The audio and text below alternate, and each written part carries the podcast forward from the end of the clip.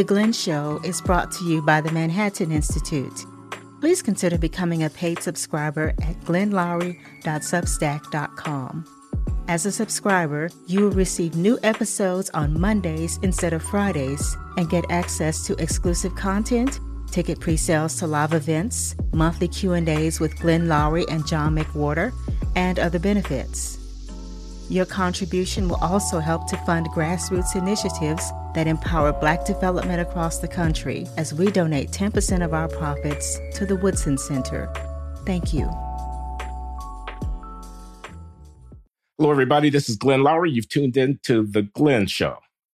Uh, I'm a professor at Brown University and a senior fellow at the Manhattan Institute in New York City, which sponsors The Glenn Show. And my special guest uh, this week is Sabrina Salvati, uh, who is an influencer and podcaster, an editorialist, and online uh, activist on, on the left, a host of the Sabby Sabs podcast, and co host of the revolutionary Blackout uh, Network. And uh, thank you, Sabby, for joining us today. Uh, along with Sabby is a, a, familiar face to people who follow the Glenn Show, my wife, my lovely wife, LaJuan Loury um, who is uh, a big fan of Sabrina's uh, and uh, also a woman of the left. Uh, so uh, it's two against one in this conversation, but I'm okay with that. It's it's two wonderful women against one uh, awestruck guy. So thanks, Abby. thanks, Lawan. Thank you so much for having me on. You're welcome. So uh, I was just asking you, and you were explaining how uh, long you've been doing your uh, wonderful program uh, which uh, a lot of people are watching. I mean, you have many tens of thousands of uh, subscribers at YouTube, and I saw your interview with Cornel West, the presidential candidate, and he told he told you and us that he and his wife watch you religiously in the evenings when you do your broadcasts and whatnot. So I was just asking you to explain a little bit about how you got into into this line of work. Well, there was a little uh, event called Force the Vote uh, Town Hall uh, popular push there on the left where uh, there were podcasters and activists that were asking uh, members of the squad in Congress to force the vote against Nancy Pelosi for Medicare for All. So I was heavily tuned into left independent media. I was watching the Force the Vote town hall, and I was completely shocked that they weren't willing to force the vote against Nancy Pelosi particularly because this comes straight from the DSA handbook. So some of the squad members are members of the DSA. After force uh, that's the, the vote, Democratic Socialists of America. Yeah. After force the vote, uh, there was quite a bit of frustration, I think, on the left. There were those of us that said, even though we knew that it wasn't going to pass, Medicare for all wouldn't pass, that wasn't the point of the strategy. So there was a lot of rift about whether it was the right strategy or not. And I just found myself just very flustered. And so I, I did vent a lot, uh, particularly on Facebook. And it was actually a friend of mine that reached out and said, I hear where you're coming from, but I don't think this is the platform for this. You should probably put this on YouTube. so at that point in time, like I already had a couple of vlogs that I did uh, on YouTube. I also had higher education uh, videos that I did because I was working in higher ed at the time as an academic advisor. So I used to give people tips about how to get into grad school, those types of videos. And so I said, okay, I probably should put this on uh, YouTube. And that's actually how the show started. So I started off interviewing people that were a part of Force the Vote Town Hall, uh, people who were activists, and those that were also uh, running for office.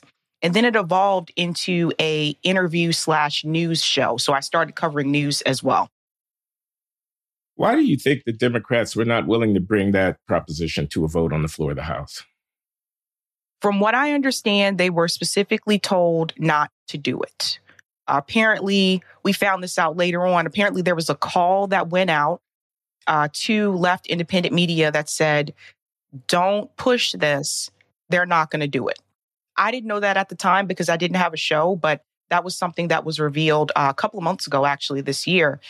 And I think that was a big part of it. Democrat leadership told them not to do it, uh, that they'll they can get other concessions, I guess, for their districts. I heard Cori Bush got something for her district. I never heard what that something was. Uh, but that is is completely the opposite of the strategy of Justice Democrats. They were supposed to push back against Democrat establishment. They were supposed to implement those strategies from the DSA handbook. And that was the first sign when I saw that they were starting to cave towards Democrat establishment, and it's only increased since then. LaJuan, you have anything to say about that? So, uh, Sabby, I, I, I, that's when I, that's about the same time I started uh, walking away from the Democrats was their refusal to force the vote, and I, I'd had enough of the Young Turks, uh, and and their position on force the vote because I I watched them. They're the ones who helped me get into left politics as well, and I, I, I just became very disappointed because I, I really thought that AOC and, and the squad, the fraud squad, uh, was going to actually do something, and it did nothing. And that was, I, am glad that uh, that people like you and, and, and Jimmy Dore and uh, were uh, vocal uh, in your positions all force the vote. It was very helpful to me as to why I needed to walk away from the Democrats okay, I'm an outsider here because I, I am not a democratic socialist and I'm not a Democrat. I'll, I'll be the devil's advocate here a little bit and just say a party is a coalition. Uh, it's got to manage a lot of different competing interests, even within its own ranks. Uh, and uh, your uh, uh, squad members who didn't go along with the program might have been acclimating themselves to the realities of party politics they may have been not wanting to let the best be the enemy of the good. They may have been biding their time. Uh, is not it a little bit um, uh, a little bit much to expect in a big tent party that the uh, left wing members are going to throw themselves on their swords every time they run up against the practical calculations of the centrist. I mean, doesn't that coalition require a certain amount of compromise? And uh, what do you guys actually want? Uh, if if you want to actually have some influence over the legislation that gets enacted into law in the in the Congress, I would say uh, that was their assignment. Uh, their assignment was to go in and to disrupt. Uh, actually, the way it was described at the time was we're going to have a hostile takeover of the Democratic Party. That's how Justice Democrats was promoted. Uh, and in the beginning, some of them did do those things. Uh, when Trump was in office in the White House, that was actually when AOC won. Uh, also, Rashida Tlaib, Ayanna Pressley, and Ilhan Omar when AOC first came to Congress, she was protesting outside Nancy Pelosi's office, right? They were very vocal when they first uh, came into Congress. But it was after Trump lost and Biden won, that was when I started to see a shift. And I said, they're really not going to, they're not going to push back against the Democratic Party. Uh, it's not even just force the vote, it's the way they voted on legislation. Uh, Democratic socialists are not supposed to be pro war. They're not supposed to vote for legislation uh, for for war escalation. They voted to send the billions of dollars to Ukraine. Voting for the Iron Dome or voting present in reference to the Iron Dome. Then they became scabs, the, preventing the railroad workers from going on strike. These are completely against the principles of DSA. So I think that that's where a lot of the frustration comes from on the left is like they knew what their assignment was. They knew the task at hand. I think when they first uh, assumed office in Congress, it was easier for them to push back because Donald Trump was the president. So it's easy to appear to be left when the president in the White House is a Republican. But when the president in the White House is a Democrat, that was when we started to see the shift. They don't even want to push back against Joe Biden. You know, the way that AOC quickly uh, came out on Pod Save America and said she was endorsing Joe Biden. It goes against everything that they said that they would stand for. You know, you said that you would fight for Medicare for all. Why are you supporting the candidate that's against Medicare for all when there are candidates in the race that are for Medicare for all? So it's just, there's this big shift. I think they've turned into careerists. They want to protect their political career. that's really sad. Cori Bush, for example, was a huge disappointment because she comes from the activist space. So I figured out of all of them, she would really be the one to push the hardest. Then we hear rumblings from DC. Cori Bush isn't even allowed to talk about defund the police anymore. Her office apparently isn't allowed to speak to people. This, you know, this type of bully mentality in partisan politics, it's it's terrible and it really has to go. So I think the answer is to get away from this duopoly altogether. So I've been pushing and advocating for, for people to support independent and third party candidates. We know it's it's a far stretch. We know there's ballot access issues, but I will say the Green Party and the Libertarian Party have a good ballot access. I think Libertarian Party has access in all 50 states. So I think that we have to change people's way of thinking and get people out of this two party uh, system and show them that there's other things that you can do. You can vote for other people. Uh, and there, I don't think there's anything wrong with that. And I, I reject the spoiler effect.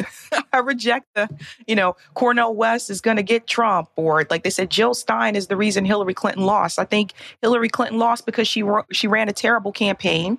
She didn't appeal to poor and working class people. Uh, and I just think she's she's very elitist, and I think we're running into that again. And I think they know that Joe Biden, Joe Biden is not doing a great job, but they're running cover for him in reference to the economy, which I've continued to debunk. But to see these progressive members just constantly defend Joe Biden, it's it's a real disappointment. Now, uh, LaJuan and I watched um, the encounter could put it capital T, capital E between Jimmy Dore and Cornel West. And we also watched your coverage uh, of the encounter. What the heck was going on there? It seemed to me like it was not exactly what was on the surface, like there was something deeper kind of going on there. For people who may not have caught this, Jimmy Dore, the comedian and a podcaster and a notable uh, public commentator from the left, took Cornel West to task uh, because whereas Cornel West was quick to say that Donald Trump was a fascist, he well, he pulled his punches when it came to talking about uh, uh, Joe Biden. Milquetoast neoliberal is as far as he would go. And Jimmy Dore was saying, "Man, what's up with that? You gotta gotta call him like you see him." Uh, Biden is as much a fascist as Trump. And as a person who is not on the left, when I saw this, I said, this is a circular firing squad here. Am I wrong? I think that uh, for people like Dr. West, and I, I showed this video recently uh, about Jill Stein too, when they're talking about fascism, they're looking at the definition in reference to breaking the letter of the law, so to speak. So they're looking at it that way. So when they say that Donald Trump is fascist, they're thinking about like January 6th, like the this possible insurrection, so to speak. So they don't see it the way that I see it. And to me, I said that this is where Dr. West and I disagree. I told him that both of them uh, are fascists. They just do it in different ways. I think Donald Trump was more overt. I think uh, Joe Biden is more covert. Uh, and I did give uh, specific examples, but again, I think I think that people like Dr. West and Jill Stein, when they're thinking about fascism, they're thinking about it in reference to the law. Like, are you trying to break the law? Uh, uh, so to speak. So, like the January 6th. I think what was interesting to me, though, and I had to remind my audience of this Jill Stein, when she was running against Hillary Clinton, also said in multiple interviews that Donald Trump was a fascist and Hillary Clinton was, you know, milquetoast like neoliberal. So I had to play that clip for people and I said, why didn't we have a problem with that framing back then? Why do we have a problem with it now? And I think it's because people are less tolerant now that we've had Trump and we've had Biden, especially because of the economy. A lot of people are upset about that. But particularly on the left, there isn't much, the threshold is much higher today than it was before. So people are a lot more critical of Dr. West than they were of Jill Stein uh, because of the betrayal of Bernie Sanders and the squad. So people are less trusting on the left today and that's a big part of the problem but i think that that is that is where we do disagree and i, I did explain that to dr west i was like ah, i think they're both fascists there but the thing is this comparison about who is more fascist than the other i think people still have in their mind that this is a Bernie Sanders style run where you're running through the Democratic uh, Party primary. Dr. West is a third party candidate. He's running against Joe Biden and Donald Trump. So the focus shouldn't just be on how bad is Joe Biden. The focus should be on how bad are both of them. And I think some people are still stuck in that that Bernie Sanders campaign style thinking.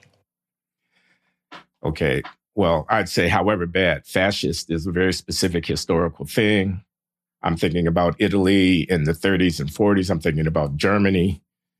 Uh, and I'm thinking the institutional framework of the United States. I think I heard Cornel West say this. Uh, we got a free press. We got an independent judiciary. We've got the right to assembly. We got a First Amendment, and so forth and so on. Um, it's it's a little bit of a kind of exaggeration, isn't it, to object legitimately to deep state stuff or to um, vaccine mandates or to warmongering. Uh, a little bit of an exaggeration, isn't it, to liken that to fascism? It's a little bit like calling Bernie Sanders in 2016 oh, he's a Marxist, and you know, he, you know, we can't we can't have a Marxist as our president. It's it's a it's a pejorative. Where, where am I wrong? I think forcing people to take the jab uh, against their will, I think that is an element of of fascism, uh, in my opinion. So I live okay. in Massachusetts. My state was locked down. Um, and for those that lived in the states that were not locked down, like my parents live in South Carolina, they were just as free as could be. Um, so going to visit them was like, it felt like going to a different country because they didn't have all the restrictions we had here in Massachusetts. Uh, that was a very, very challenging time.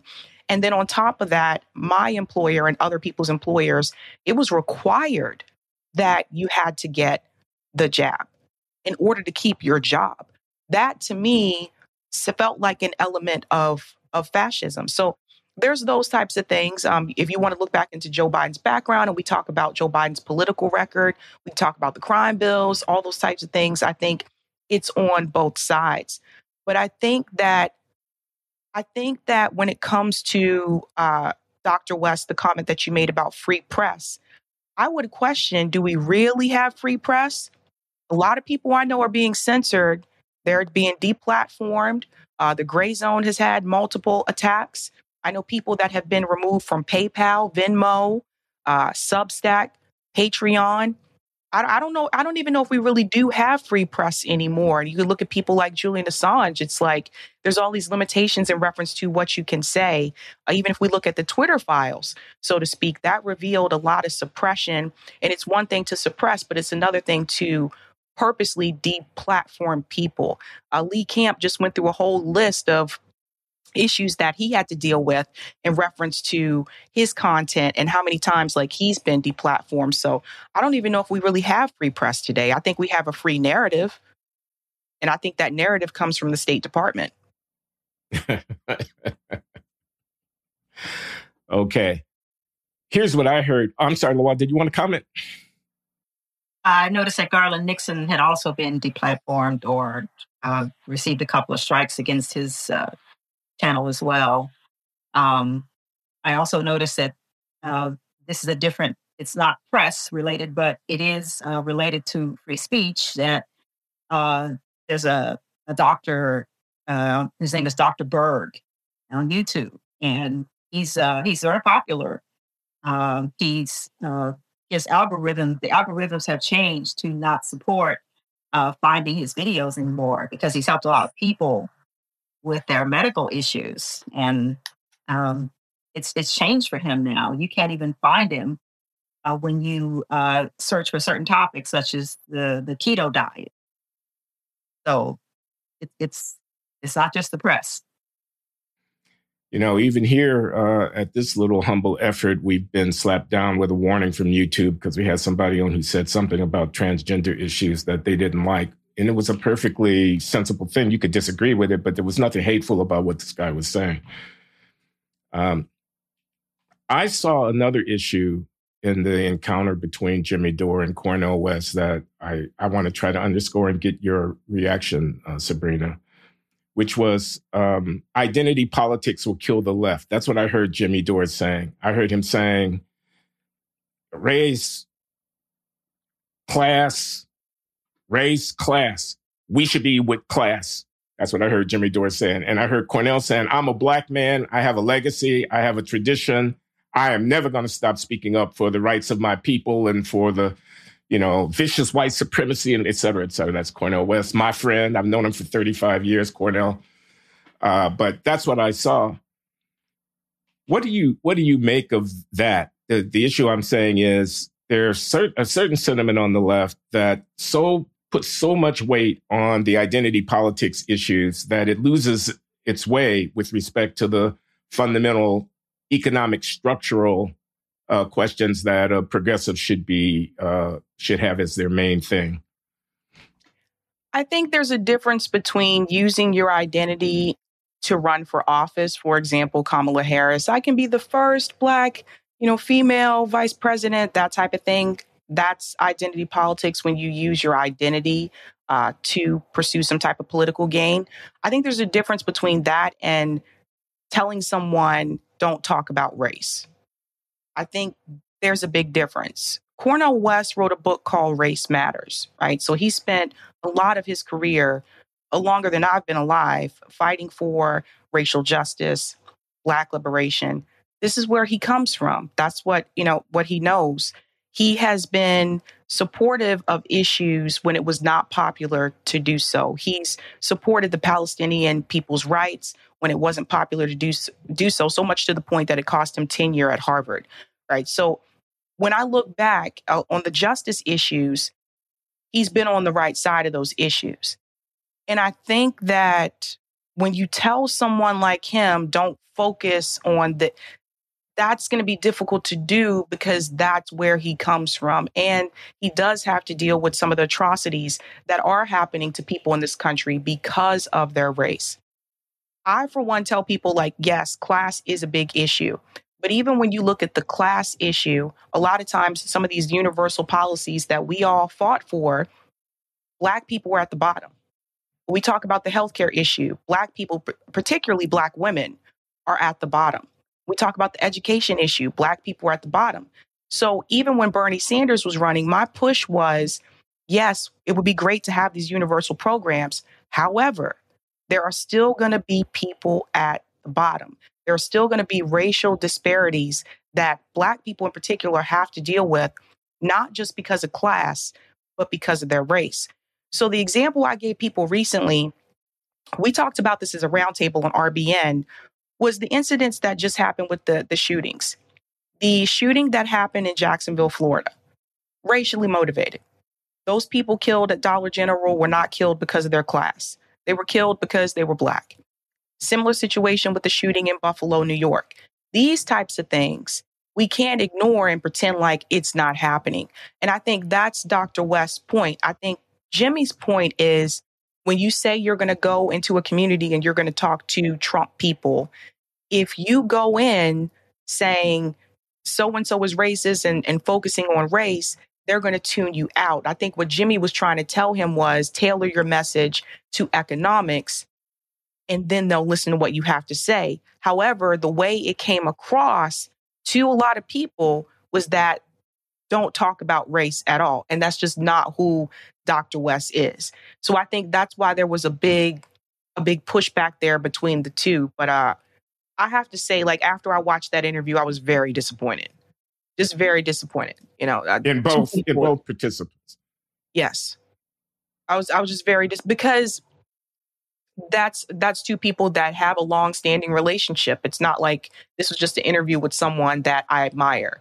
They know each other. They had a relationship, and it, it's very apparent to me. At, even at the very beginning of the interview, it seemed personal just from what I saw. It didn't seem like friendly type of, you know, I watched the RFK Jr. interview, very different vibe. I, I watched the Marianne Williamson interview.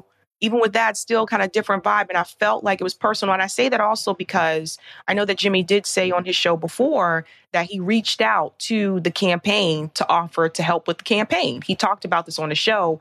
And apparently, I guess the campaign either didn't respond or didn't want that, did not want to pursue that. So I think sometimes if if you're friends with someone and you're looking at a professional opportunity because let's be real, if you're working with someone's campaign, that's still a professional uh, gig there. Sometimes we may think that because they're our friend, that they should want me to help them. They should say yes, like I want to be a part of your campaign. But I think Dr. West was looking at this from a perspective of is this going to be helpful for the message that I'm trying to bring across to the people? That could be the possibility. I don't know. But it was obvious. Like I saw the videos leading up to that interview. It was very obvious to me that there was some tension there. Yeah. Uh, I noticed even right at the beginning when Cornel tried to, uh, he, he, he mentioned the comic Carlin, who I guess had a relationship with Jimmy Dore way back in the day, and uh, trying to you know loosen things up and whatever, and and uh, Jimmy wasn't having it. He he was loaded for bear, you know. We went to yeah. see Jimmy Dore live in Hartford, Connecticut a few months ago. Yeah, I saw him here in Massachusetts in Northampton. Yeah. What did you think of the show? I thought it was funny. It was interesting. That was my first time seeing his stand up live. So I didn't realize that uh, Steph also did comedy too. So, like, she his did like a little stand up. Yeah, I didn't realize that. So she did the stand up piece. So it was really interesting. It was a packed, packed house. Um, but yeah, it's, it was to- it's a totally different vibe than watching the show because they used to do like the stand up. I remember when they used to uh, bring the, or what do you call it? They used to have the projector and they would actually put up news segments. I remember seeing videos of that on YouTube, but this was just strictly uh, stand up. So it was pretty interesting. Oh. There was a free Julian Assange demonstration that uh, spontaneously erupted outside of the uh, comedy club in Hartford, uh, in which my wife was happily participating. so. Yes, free Julian Assange. Yes. Yeah, that is awesome. I um I saw that Chris Smalls actually just met with uh, Julian Assange's father. I got a chance to meet his father and his brother uh, months ago uh, when they came here to to Boston. So yeah, they're they're great people. Let me ask you a question about Donald Trump. It's not really about Donald Trump, it's about his supporters. He loves the poorly educated, says uh, the former president. And a lot of his enthusiastic support is coming from people who ought to be, shouldn't they, candidates for enrollment in a progressive, left of center, anti capitalist. These are people, working class people. These are farmers. These are laborers, uh, etc. They happen to be white. Many of them are in the South. Uh, they vote Republican. Uh, what would a progressive movement do? What should it do, or can it do to appeal to such people? Or how is it that this quote unquote fascist Republican has managed to capture their imaginations? Sounds like somebody's asleep at the switch. They're going to have to focus on the economy. They're going to have, that's going to have to be the number one focus because I was talking about this the other day. The inflation rate has increased again. And Ro Khanna is doing a lot of interviews. He's on this press tour and he's telling people the economy is great. Joe Biden's doing a great job. He's done many things, but they're not telling people that, that the inflation rate has increased again. The child poverty rate has doubled. They're leaving that out as well. They're just talking about the infrastructure bill. The infrastructure bill is not putting money into people's pockets. It's not putting food on the table. Gas prices are still high for people the grocery store prices have continued to increase. It seems like weekly uh, for me, but you have to talk about those economic conditions and needs that people are dealing with today. So I think if someone went in with that message and said, I understand the economy is terrible, inflation's high, you're living paycheck to paycheck, they're going to have to focus on the economy. I've noticed with the Republican candidates so far, I, I, I, uh, I see why Donald Trump has the lead that he has. because even with Ron DeSantis, when he started out his campaign, he was focusing on, we're not going to deal with this woke this and woke that. I'm like, the economy is bad. You should probably focus on that. Uh, Vivek, I don't know what's happening with Vivek. Vivek has dropped significantly in the polls. You know, he seems to be kind of all over the place. He's like Donald Trump light or something like that. I think they need to focus on those core economic issues. And I feel like they're not doing that. And I think that's why part of the reason why Trump has the lead that he has. Also, I think a lot of these indictments actually increased Donald Trump's support, which I predicted that would happen. People would see him as a martyr and they would say, oh, no, they're, tr- they're trying to get him. Uh, and his support would increase. But I don't see anyone else winning this race except for Donald Trump. You mean not the Republican nomination? You mean the, the full thing? The Republican nomination. I don't see oh, yeah. anyone winning yeah. that for him. I think that's pretty clear. Uh, was it at your show that I saw you a clip of uh, some African Americans who were saying about Donald Trump, he's a nigger. Uh, you know, you go through Fulton County jail, you go through the lockup, man, you a brother as far as I'm concerned. And there was one guy that had N word for Trump, you know, on his placard, you know. Yep. I, I, so yes. that's pretty interesting. This is something I, I, think the Democratic Party is falling asleep at the wheel with this. Uh, if you do talk to more like working class uh, Black people, poor Black people, some of them are starting to change their mind and support Donald Trump, not just because of the indictments, but that combined with the economy. Uh, so there's a, a big, I, I, really do feel, and I've been saying this before, uh, the Democratic Party, I think, has taken the Black vote for granted. And I say, I think it's only a matter of time before they start to see that we don't they don't have the black vote anymore. I really think that's only but the thing is I think the Democratic Party is they're trying to get to the point where they can rely on the Latino vote. I really think that's what they're trying to do because they see that they are losing support among uh, black voters. But I just the amount 20 20% of African Americans said they support Donald Trump now. Compared to 2020, that's crazy. I have a I have a younger cousin, and he's a he's a truck driver, and this was last year, and he said, "I I'm no longer happy with the Democrats. I'm voting for Trump," and I, I figured that was probably going to be a trend, and this is this is what's occurring now. I was really surprised to hear that. I, I certainly was not uh, attempting to convince him to vote Democrat. And I, I, I, said, well, I don't think you should vote for Trump either, but it, it's it's your prerogative. And he said, hey, I'm I'm tired of the promises that I've heard from the Democrats, and, and I'm tired of them taking me for granted. Is, Particularly black men. Yes. Because when people ask, well, why are black women, you know, not leaving the Democratic Party the same way that black men are, I think it has to deal with women's rights, right? So the abortion issue, that's a big part of it. Uh, but particularly black men are leaving the Democratic Party. It's really important to get life insurance. If you have a family like I do, you know how much your loved ones depend upon you. In a worst case scenario, you wouldn't want to have to worry about them having enough money. A good life insurance plan can give you peace of mind that if something were to happen to you, your family will have a safety net to cover mortgage payments and college costs, and other expenses so that they can get back on their feet and focus on what's most important.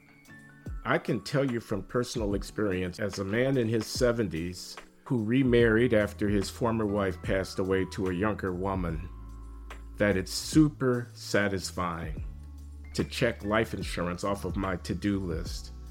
And getting covered can be even more satisfying when you use Policygenius. Policy Genius was built to modernize the life insurance industry.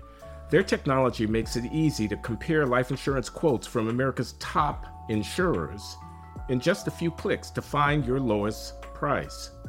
With Policygenius, you can sign life insurance policies that start at just $292 per year for $1 million of coverage.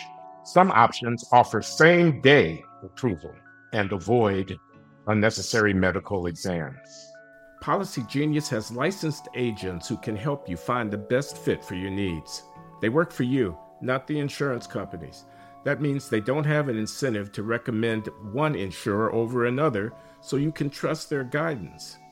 Policygenius is for parents, for caregivers, and anyone else who has people who depend upon them.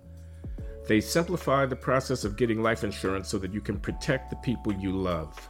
No wonder they have thousands of five star reviews on Google and Trustpilot. Your loved ones deserve a financial safety net. You deserve a smarter way to find and buy it. Head to policygenius.com or click the link in the description to get your free life insurance quotes and to see how much you could save. That's policygenius.com. Okay, let's talk about the economy a little bit more. Um, and I'm going to try to be provocative here. Uh-oh. If I'm a, if I'm for the working man, I'm against climate alarmism because these people basically want to shut down the industrial economy, and that is the lifeline for a lot of working people. If I'm for uh, the uh, the guys at the bottom, the men and women at the bottom of the economic hierarchy, uh, I don't want an open border where people are just walking across willy nilly without restraint, because at the end of the day, they're going to end up competing for the same jobs that uh, other people are trying to get, and they're going to end up putting downward pressure on wages. A $25 an hour minimum wage and an open border just don't compute. What's wrong with what I just said? I would say, in reference to the climate issue, those industrialized jobs are going to have to transition over uh, to a different style. Like, for example, this was something that Obama, he did talk about this during his presidency. There were some some changes in reference to those jobs, but not not in the way that it should have been. Uh, if we need to move away from coal, we have to move towards other other options there, like solar options or wind options. And I think that people should not rule out nuclear. I know it can be somewhat controversial, but at the same time, like how much sun and and you know solar power can we really rely on i think people should not rule out that as well but eventually it's going to get to a point where we're going to have to transition away from those jobs that being said though for the people who are very passionate about climate the military industrial complex is the biggest issue it's the largest single most polluter of the world so if you are a climate activist i would also argue you should be an anti-war activist and I've said this to some of my friends that are passionate about the, the climate. You know, why aren't you out there protesting against these wars? We have to talk about the methane gases that are released. We have to talk about the CO2 that's released. We also have to talk about how people in these countries are poisoned years later, even after these wars are done, because of the chemicals that have been distributed during those wars. So I think all these things are important, but but to your point, the number one issue that you should be focusing focusing on as a climate activist is the military industrial complex. In reference to the the border issue, I think one thing that is left out often and I've seen this as well, we have to talk about like people in reference to immigration a lot of times the focus on, is on people crossing the border. But we have to ask, why are they coming here? And the reason why they're coming here is because of the destruction in their own countries, which we can uh, contribute to the United States military. The United States government has caused a lot of this destruction in those countries. That's why they're leaving and coming here. So that's that's number one. Number two, we cannot forget about people who come into this country legally but overstay their visas. And that's a big one. And this is the part like when I tell people, a lot of people come here not necessarily on foot, but on planes. And they they come here legally, but they overstay their visas. So there's a lot of that that happens as well. I think that until you fix the amount of imperialism, the amount of US catastrophe in those countries, in countries like Haiti, in the global south, I think it's going to be hard for those people to turn away. You, you have to fix the destruction that the United States government has done to people in those countries that is pushing those people out of their countries. Yeah, I don't agree with that. I don't agree with the stuff about climate either. Uh, and let me let me try to say why very succinctly, and I invite rebuttal. Um, automobiles must be generating more uh, CO2 in their exhaust than whatever the military is doing. I don't know exactly what the military is doing. I know we probably blew up that, we, the US probably blew up that Nord Stream pipeline, which released a lot of gas into the atmosphere and so forth. But automobiles, okay, burning fossil fuels to generate electricity, you say nuclear, that's a good thing. But those things just quantitatively have got to be massively more significant than whatever the military is doing. So it seems to me, I invite your rebuttal. Um, on the thing about the U.S. foreign policy being uh, in the uh, hemisphere being a source for uh, for migrants, let me grant the point. I don't want to argue the point about what did the U.S. do in Chile, Venezuela, Cuba, uh, Central America, whatever, whatever. What I want to say is apples and oranges even if I grant that the US is responsible for disruption in those countries, doesn't answer the question that I have to let people walk across the border without authorization. Those are two separate things altogether. Or are you saying we got it coming? Chickens coming home to roost. We deserve the inundation because our hands are dirty with respect to meddling in uh, regional politics. So um, I offer that.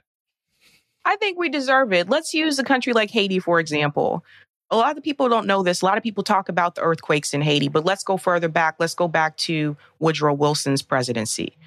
Woodrow Wilson intervened in Haiti. He brought in the U.S. Marines to occupy Haiti, not just militarily, but also financially. The U.S. government took over their businesses, seized their businesses, and also seized their banks. The U.S. government had no reason to do that. This is just what we do. We go into other countries, we take over, we take their resources, and we try to destroy these countries. And then we say, we put our hands up in the air and say, oh, I don't know why they're coming here. We know exactly why they're coming here. So I felt like, I do feel like we kind of had it coming, you know, in reference to um, the climate issue where you were talking about the, the automobiles, the military industrial complex, the tanks that the military use the exhaust, the emissions that come from those tanks, it burns more gas at a faster rate. It is more powerful to the environment than your typical automobile. So when I say the military industrial complex, it's not just the bombs, it's not just war, it's also the vehicles that are used by the military industrial complex. So those tanks, those vehicles emit more emissions into the environment than your average car. So I think these are things that the people need to look up the data and actually see is that the military industrial complex is a big problem. And until we stop that, and we want to go further to transportation, planes, planes emit a lot of a lot of uh, you know emissions as well. So there, there's a lot of factors here. I understand what you're saying about like the climate uh, uh, catastrophe, there is a, a, push more for it. CNN was actually caught on camera by undercover investigator where they said that they were going to start pushing the whole climate uh, issue. So I understand where you're coming from. I think some of it can be exaggerated, but I do think if you look at the data, like if even if you look for NASA on NASA's site, if you look at the data, yes, the the ocean it it is getting warmer and we have to pay attention to those things. So there are like climate issues, there are things that are happening naturally that was just going to happen. But I think that the military industrial complex actually escalated those things. Okay. Baby, do you want to add anything to that? Well, I, I'd like to say that um, I, I, think that I, I, I can't say uh, which, on which side I fall regarding the climate issue, and I definitely uh, know that there are a lot more emissions from uh, from those tanks and from airplanes, uh, private planes as well, um, and uh, even um, agricultural, large agricultural farms. Um, I know that uh, there's a lot of blame on cows, for example, and methane emission. I shouldn't Which, laugh. I'm, it's a serious issue, but cows. Uh, it is, but uh, you have small farms uh, that also have cows, and how much methane are they contributing? Uh, are they really harming uh, the climate uh, from smaller farms versus these large scale farms with feedlots and and um, and cattle that are unhealthy? So it, it, it's really hard to distinguish um, what's really occurring and what's really impactful uh, so I, I do respect the fact that we do have to look at the military industrial complex with regard to emissions as well. Okay. The reason I move forward in my chair is that um, I was going to bring up the great debate about capitalism versus socialism that I had with Professor Richard Wolff, noted Marxist economist. He's very proud Marxist economist. I am not a Marxist economist. I'm a neoliberal economist.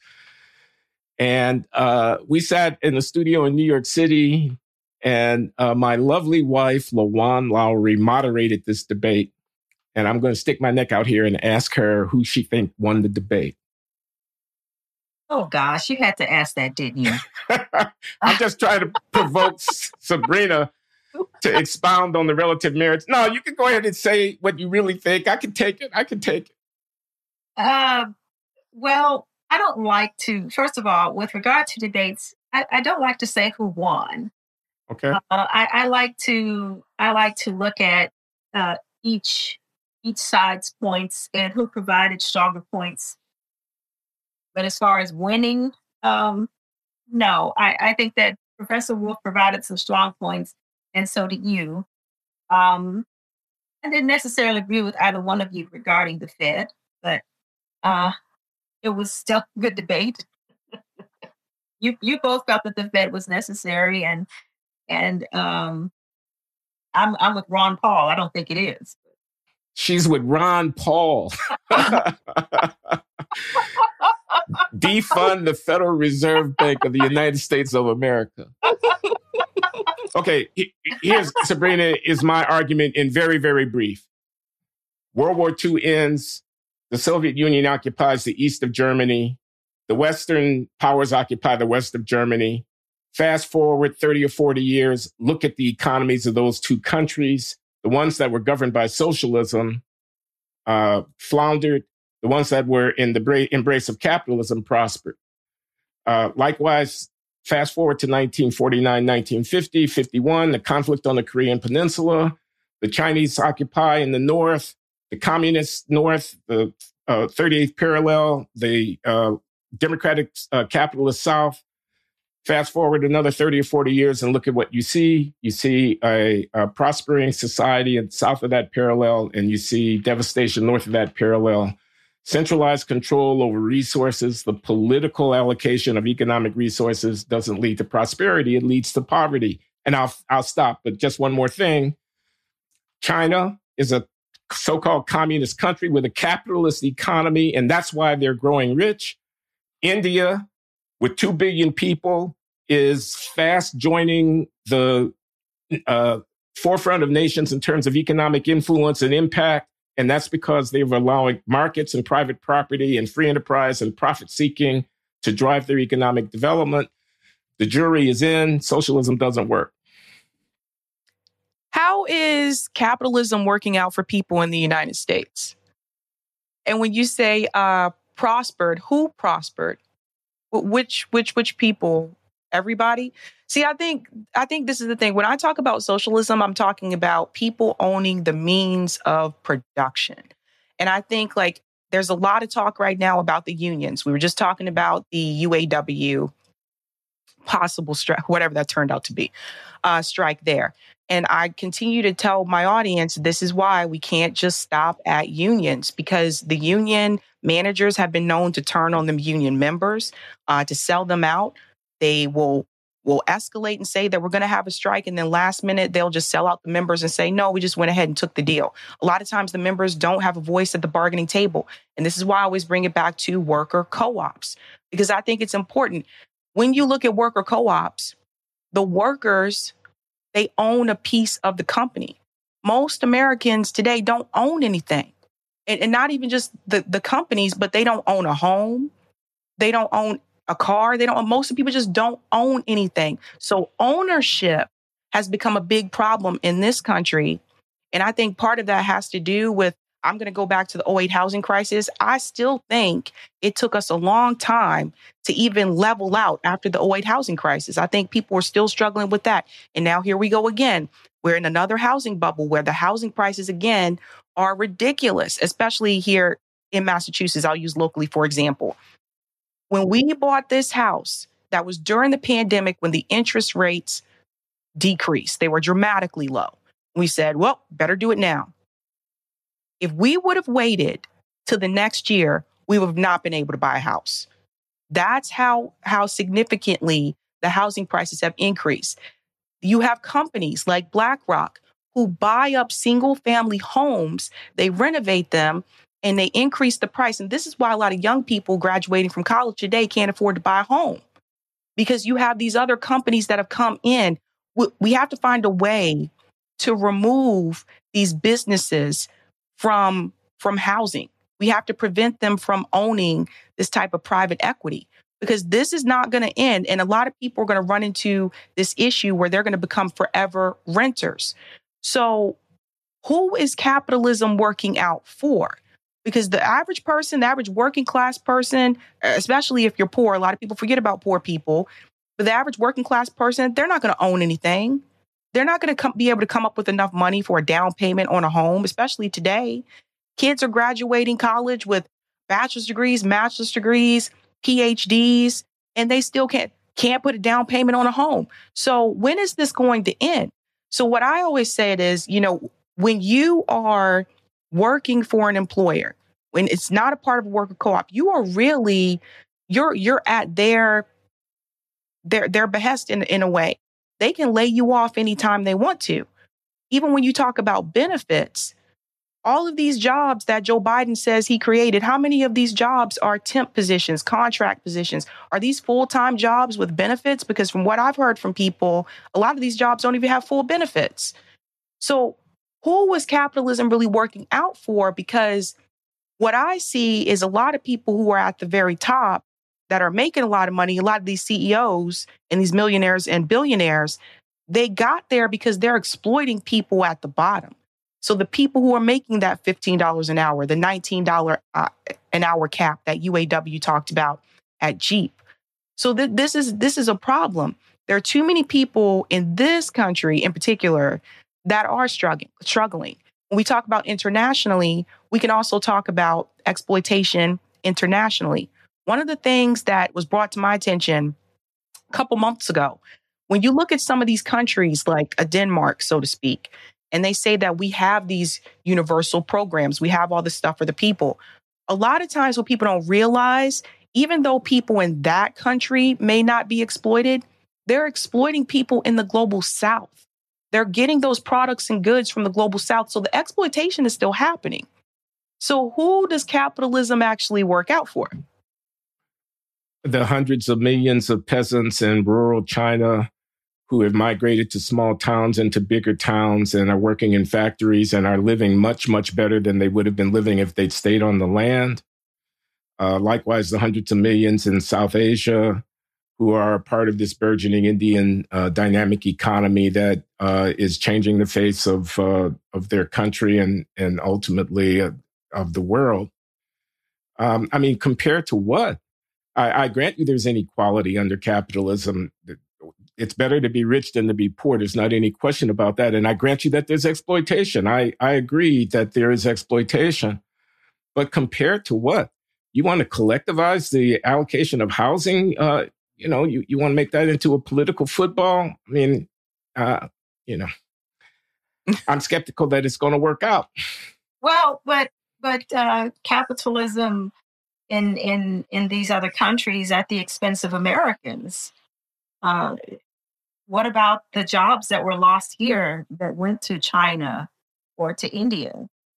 What happens to the people who live under the capitalist system here and in the working class? They've lost their jobs, they've lost their their livelihoods, opportunities to to participate in the capitalist system.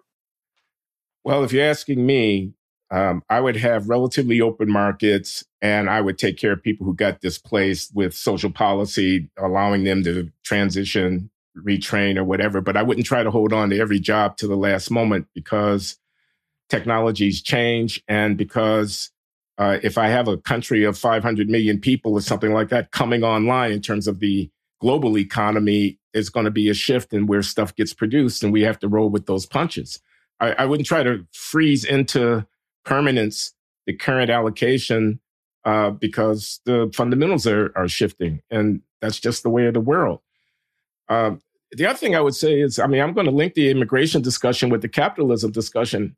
people are lining up to try to get into this terribly exploitative and horrific capitalist society because there's opportunity here.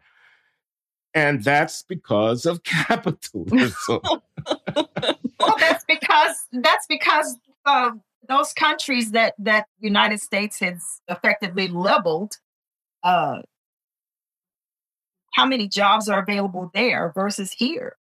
And some of those jobs, as uh, former president of Mexico, Vicente Fox, said, uh, they'll do those jobs that Americans won't do. Yes. Well, yeah, there is that. Uh, I'm not sure that's a bad thing, actually. Uh, it's it's not a bad thing, but uh, I, I don't. I, I I guess my problem is uh, they're vilified for coming here, and they're uh, they're accused of taking other Americans' jobs, but which Americans will really do those jobs. Just for the record, I don't want to close border to people coming in. I just want to have control and discretion over who enters the country. I don't want it to be a willy nilly open border situation as it is in effect right now. I want it to be a result of conscious policy by the government uh, representing the people on behalf of who should uh, be in our country. That's fine with me. I, I, I don't see anything wrong with that. Other countries do it as well. So, yeah. uh, well, but I think I the stop leveling other countries in the process. Yeah, and I think the entire immigration issue in this country definitely needs to be fixed. It shouldn't take people, you know, 10 years to become a citizen either. And I know people that have gone through that process and it's been very long. Uh, so I just, it's, to me, it's just the, the whole thing just, just needs to be fixed. But we have to remember in reference to the border, that's Kamala Harris's assignment. She is supposed to be in charge of the border and immigration. Okay. How's she doing? She is not doing a good job. Well, like she said, don't come. That's her solution. don't come. okay, we have a few minutes left. I won't talk about the cops. I won't talk about Cop City. I won't talk about defund the police. And I want to say the following thing. I, I don't know a whole lot about Cop City, Atlanta. I know they're trying to build a training facility and people are against it and there's a movement and and you know more power to them. I don't I don't have a dog in that fight, but I'm prepared to acknowledge that there's some legitimate concerns about militarizing of police. But defund the police with the level of personal violence and threat to property being as great as it is, especially for people with marginal resources, of course, they don't want to be brutalized by racist cops. Of course. On the other hand, they want somebody to answer when they call 911, when they hear gunshots outside their place, when somebody jacks their car or robs them at gunpoint. Those are disproportionately Black people who are victimized. We want good policing, but we don't want no policing please tell me what is wrong with that. Because if you go with a microphone and you ask people on the street what they want, that's pretty much what they tell you. They don't want racist cops, but they want someone to answer when they call 911 because it can get pretty bad out here. But why is it getting pretty bad out here to begin with? This goes back to the, the poverty issue, right? So the homelessness rate has increased by 25%. Tent communities have popped up all across the country. It's not just a California problem anymore right? So there, there's a lot of poverty. So a lot of crime is attached to poverty. Not all of it, but there is a lot of it that is. In reference to the police solving crime, police only solve 0.02% of crime. So I don't even know what police are doing most of the time, but it doesn't seem like they're actually solving these, these crimes that are happening. Do police actually prevent crime? Did police prevent the shooting that happened at the Dollar General in Jacksonville, Florida? Like it just, so what exactly what exactly are the police doing? People that deal with sexual assault cases, there are rape kits that are sitting in police departments that haven't even been tested. This is a common issue. What exactly do they do? And if, if you talk to people that live in those marginalized communities, particularly in the inner city, if you talk to people that live in like Baltimore, for example, they'll tell you if they call the police, first of all, how long does it take the police to show up in the first place? And then two, are the police actually there to solve any type of crime? Or did the police show up and actually harass the people who called the police in the first place? So it all, it all depends. I've always said that police protect capital, police protect wealth. So if you're wealthy, the cops will probably have your back. They'll be there in a minute if somebody breaks into your house. But for poor people, or particularly poor Black people, the police aren't trying to help them. The police are trying to arrest them.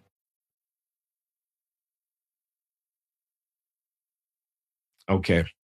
Uh, I'm going to have to answer that. The issue is not do the police prevent crimes that are happening? The issue is how many more crimes would be happening if there weren't any police? I think policing does prevent crime, but it doesn't prevent the crime that has actually happened. They are coming after the fact to investigate or whatever. But the fact that someone will be coming to investigate deters others from taking actions that are harmful, but that they know will get them into trouble. A world without policing is the world that I want to imagine. No police. Everybody knows there's no police. There's more weapons on the street. There's more interpersonal violence. There's less security of property. Um, it's a, it's a wild kingdom. It is going to invite vigilantism it's going to be every person for himself. I don't know where you are on the Second Amendment, but a world without police is a world where the Second Amendment is going to get exploited heavily by people because it'll be on them to protect themselves uh, and so forth and so on. I, I don't know why that's a world that we should welcome. Better policing, not no policing. Well, anyway. I think the the entire tree is rotten. And you have to pull up the tree by the root. You can't just remove a couple of branches which is which is what reform is removing a couple of branches and hoping that the tree will improve uh, we've had like police reform. They've implemented body cams. Police officers just turned the body cameras off. So i think the entire system needs to be torn down and rebuilt into something else. So for example traffic stops. I do not think police officers should make traffic stops. You can actually have someone else do that. Mental health crisis issues. Police officers should not go to those they don't know how to deal with someone that is mentally ill. They're not trained to do that but there are social workers that are trained to deal with people that have mental illness. So there are other areas and aspects in reference to some of these crimes that do happen where there are other people that are more trained to do that instead of the police. But again when we talk about a lot of these crimes that happen are they really solving these crimes and I, I think I, to, I get what you're saying. Like you feel that crime will escalate if people know there's a world without any police. Right. I understand where you're coming from with that. But again, I, I want to know why they're not solving some of these crimes. A lot of them, most of them are not solved. Okay. Um, I'm going to broach another issue the war in Ukraine. Vladimir Putin is uh, the Hitler of our time. Uh, we must, uh, as long as it takes, uh, hundreds of billions of dollars. Uh, I have heard you opine on that, uh, Sabby, and I wonder if you wouldn't be willing to share some of that with the Glenn Show audience here, because I have a lot of common ground with you on that. Right. We should not be giving money to Ukraine. Uh, the billions of dollars that has gone out to the door to Ukraine is ridiculous. We have a defense budget that's over $800 billion. We can decrease that, I believe. But this, honestly, sh- we should not be involved in. What people have to understand is this war was escalated by NATO. They wanted a proxy war. I really believe that this is not about protecting the Ukrainian people. And I'll give an example that just happened recently. The Biden administration approved to send uranium shells uh, to Ukraine for them to fight against Russia. What people have to understand with that is that uranium shells actually cause other health issues for people in the area, such as cancer and birth defects, even for years after the wars have ended. That's not saving Ukrainian people's lives.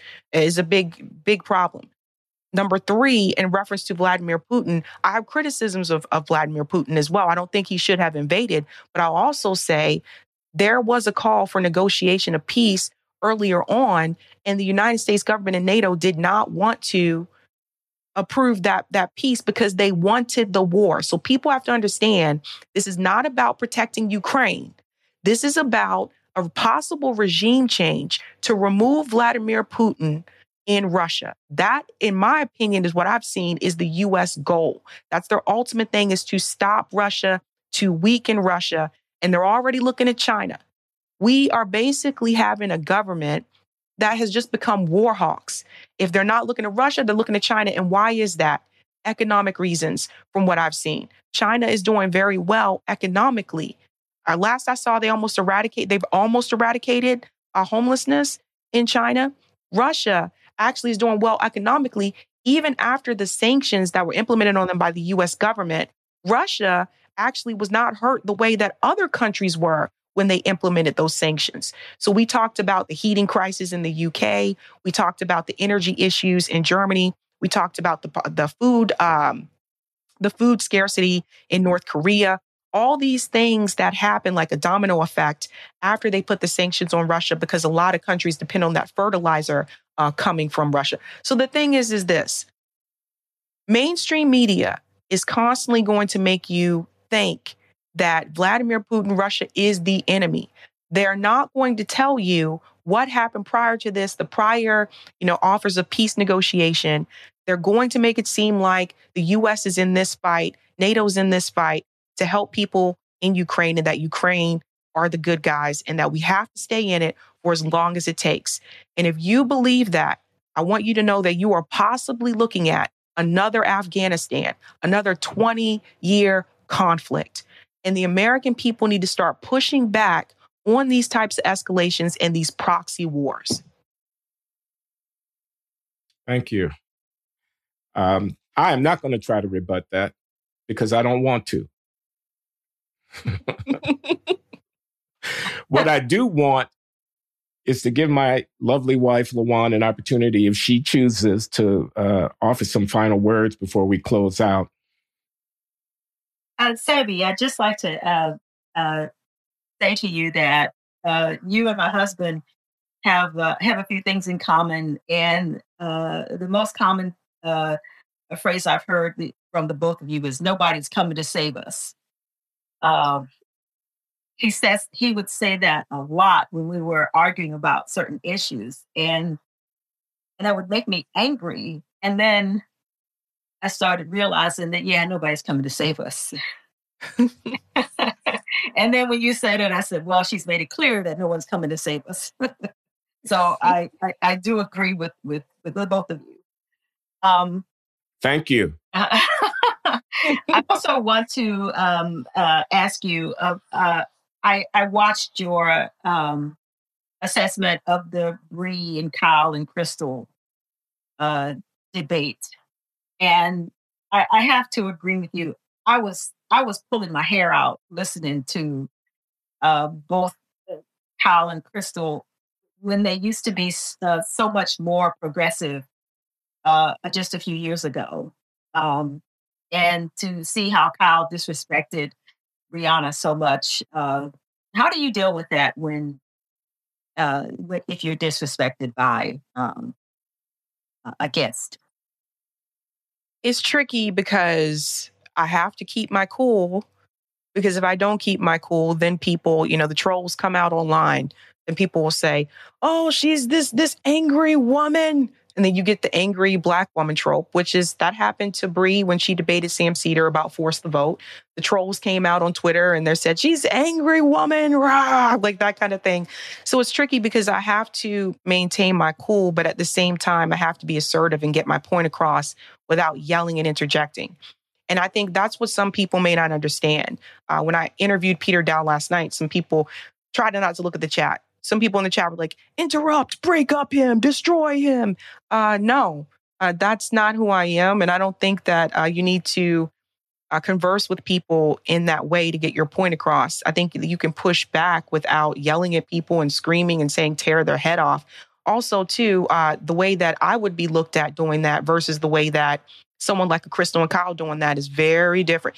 And people have to understand that in this particular space. Uh, i was disappointed. I didn't understand why it was two against one. That was odd to me. Although i think bree held her own. I think she did a really great job uh, with that debate. But yeah. Just, let, let, me tell people that Bree is Briahna Joy Gray, the African American woman uh, podcaster and commentator of some note. Anyway, go ahead. I didn't mean to interrupt you. Yeah, just the lack of disrespect. It, it just came across as really disrespectful for me. Uh, the constant interruptions and just wanting to be heard. But the reality is, I think a lot of us that watch left independent media for a long time, we see the writing on the wall. After Trump lost and Joe Biden won, some of these channels that did really well during the Bernie campaigns, you know, started asking like, what am I going to do now? Like, where's this where's this money going to come from? And some of them have started to pivot towards, you know, supporting these establishment Democrats they told us to fight back against. They've done the same thing that the squad has done. They're just following the money. And I think money changed them.